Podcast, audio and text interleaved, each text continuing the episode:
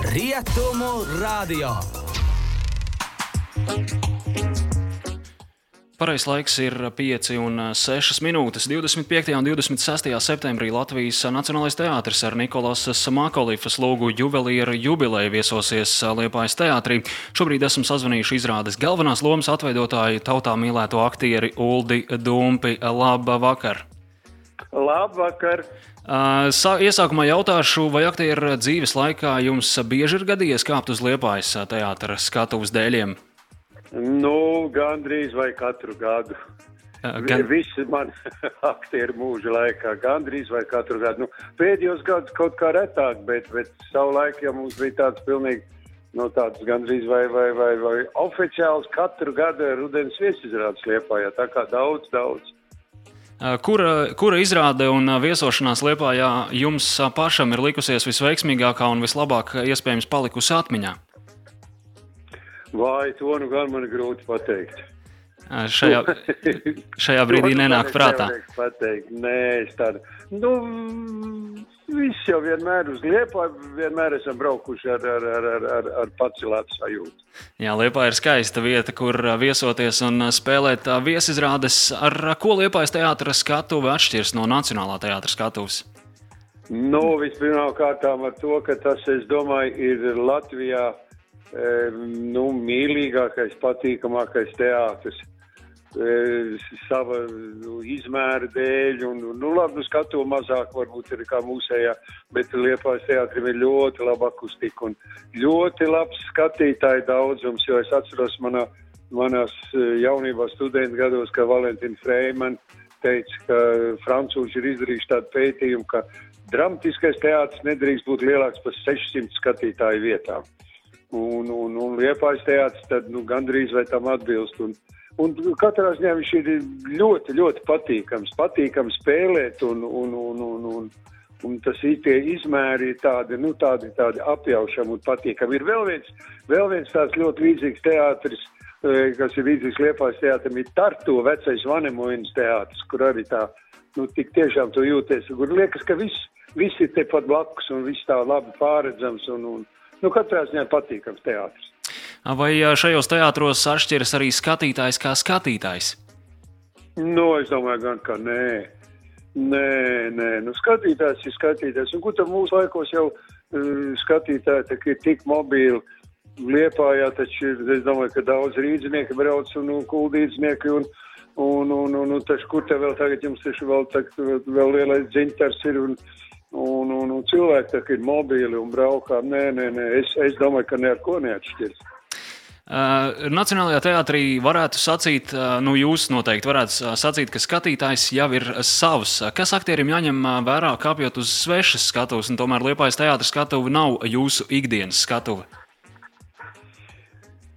Es nezinu, vai ir kādi tādi speciāli priekšnoteikumi. Manuprāt, uh, Manuprāt, eh, nekas tāds speciāls nav, ka, ka, kas būtu kaut kā savādāk redzēt. Nu, ja tas notiek, ja tas notiktu, teiksim, nu, Lietuvā, kur, tu, kur izrāda tiktu varbūt uz austeņiem tūkot, jeb, jeb kādā Vācijā vai Krievijā, tad gan jā, nu tad ir mazliet tāda. Nu, bet mūsu pašu Latvijā es, nu nezinu, vai ir, vai ir starpība vai spēlēt eh, Alūksnes jaunajā kultūras namā, nu, pareizāk sakot, atjaunotajā kultūras namā vai Liepājā, es domāju, ka nē. Tas pats jau vien ir. Īsāk sakot, uz skatuves ir jākāp un vienkārši jāspēlē. Uh, izra... Tieši tāpēc labākās sirdsapziņas. Pro, protams. Uh, izrāde, izrāde juvelieru jubileja ir par mīlestību mūža garumā. Jūs pats ticat, ka dzīvē tāda ir iespējama? Es domāju, ka noteikti. Es domāju, noteikti, noteikti tāda ir iespējama. Jā. Varbūt, ka tā nav pārāk plaši izplatīta parādība. Bet, ka tā ir, tad, tad es esmu pilnīgi pārliecināts, ka tāda ir. Bet jautājums, vai tādu patiešām vajag, jo mūsdienās tomēr ir populāri meklēt ar vien jaunus piedzīvojumus un arī emocijas. Nu, labi, labi, tā ir populāri. populāri daudz lietas, kas ir populāras, pēc brīža vairs nav populāras. Tā jau nu gan ir taisnība. Acu mirkļa popularitātei paļauties nu gan nevajadzētu. Jā, runājot, runājot vēl par izrādi, jūs šajā izrādē spēlējat juvelieri Morisu Hodžeru. Kāds ir Morisa dzīves stāsts? Ai, nu tad, tur, tad, tad man iznāks gandrīz vai atklāt to, to, to, to, to lūgu. Nu, varbūt, notiek, varbūt, detaļas, varbūt detaļas līdz galam neatklājam, bet nu, tā Jā. īsumā. Nu, īsumā, nu, varētu teikt tā, nu, viņš ir, viņš ir, viņš ir viens, viens, viens, viens uh, jūlieris ar diezgan traģisku likteni, kurš ir kādreiz bijis ļoti pārticis, un tad, tad viņam atkal nav paveicies. Viņam ģimenes dzīvē ir, ir, ir, ir tāda īsta, īsta dēla, viņam nav bijis kontakts, kas viņam ir tāds, nu, mazliet grauž viņa sirdi, nu, un tad viņš ir savā jaunībā, m, mm, pilnīgi nejauši, viņš ir ticies ar karalieni, Elizabeti II, un, un, un to viņš ir saglabājis kā tādu, nu, vai to gluži var nosaukt par mūžu mīlestību, es nezinu, bet, nu, par kaut ko tādu, nu, tādu skaistu, skaistu piedzīvojumu, skaistu kā tādu skaistu sapni, ko viņš visu mūžu ir tādu saglabājis. Bet tāpat laikā viņš ir nodzīvojis vien mm, laimīgu laulības dzīvi ar, ar, ar, nu, ar savu sievu Kelē. Lai noskaidrotu, protams, jā, lūdzu.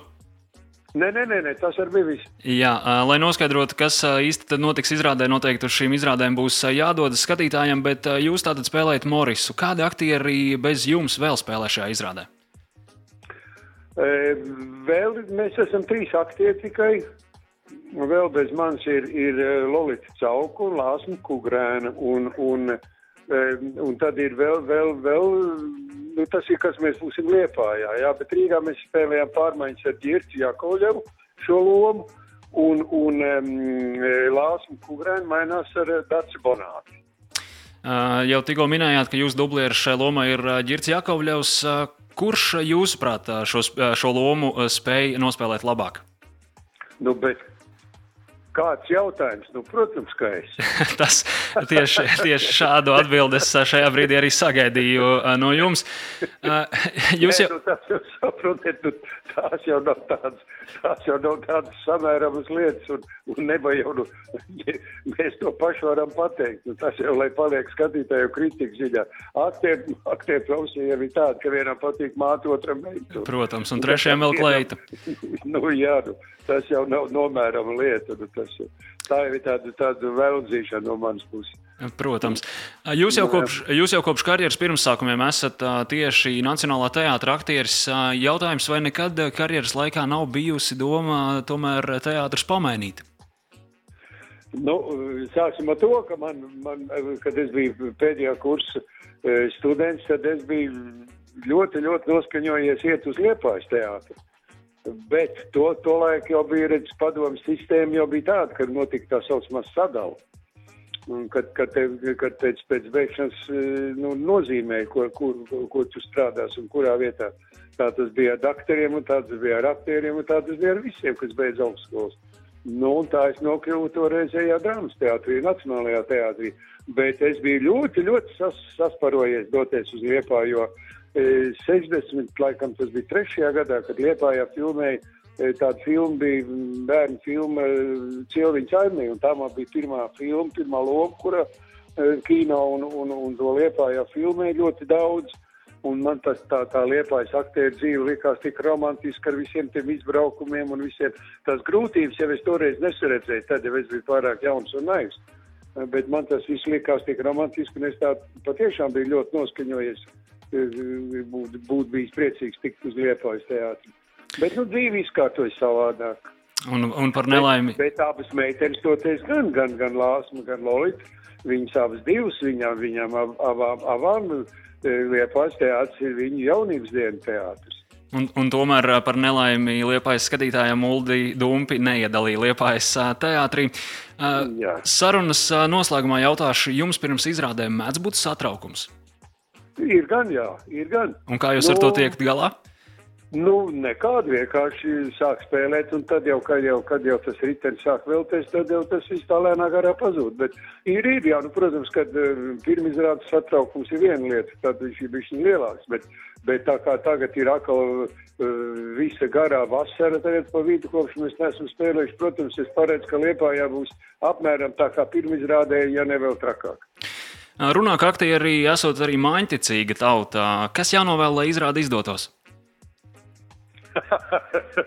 es nezinu, man liekas, ka tur ir, tur ir, tur ir katrā tautā, kat, kat, katra, es nezinu, vai katrā teātrī, zinu, ka vāciešiem ir tas salauz kāju vai, vai kaut kas tāds, nu, ir kaut kā tāda.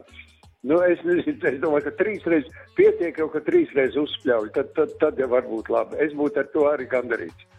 Katrā ziņā novēlēšu izdošanos tieši šajās viesizrādēs. Liepājas teātrī atgādina, ka 25. un 26. septembrī Liepājas teātrī ar divām viesizrādēm Lūgai juvelieru jubileja ciemosies Nacionālais teātris. Teikšu jums, Dumpikungs, lielu paldies, ka atradāt laiku parunāt šodien ar Rietumu radio klausītājiem un gaidām jūs 25. un 26. septembrī Liepājā. Lielas paldies jums! Paldies, paldies jums un uz redzēšanos Lietuvā. Uz redzēšanos. Šajā brīdī 5 un 17 minūtes. Atgādinu, ka biļetes uz šīm izrādēm vēl nopērkamas biļešu paradīzes kasēs un vietnē biļešu paradīze LV.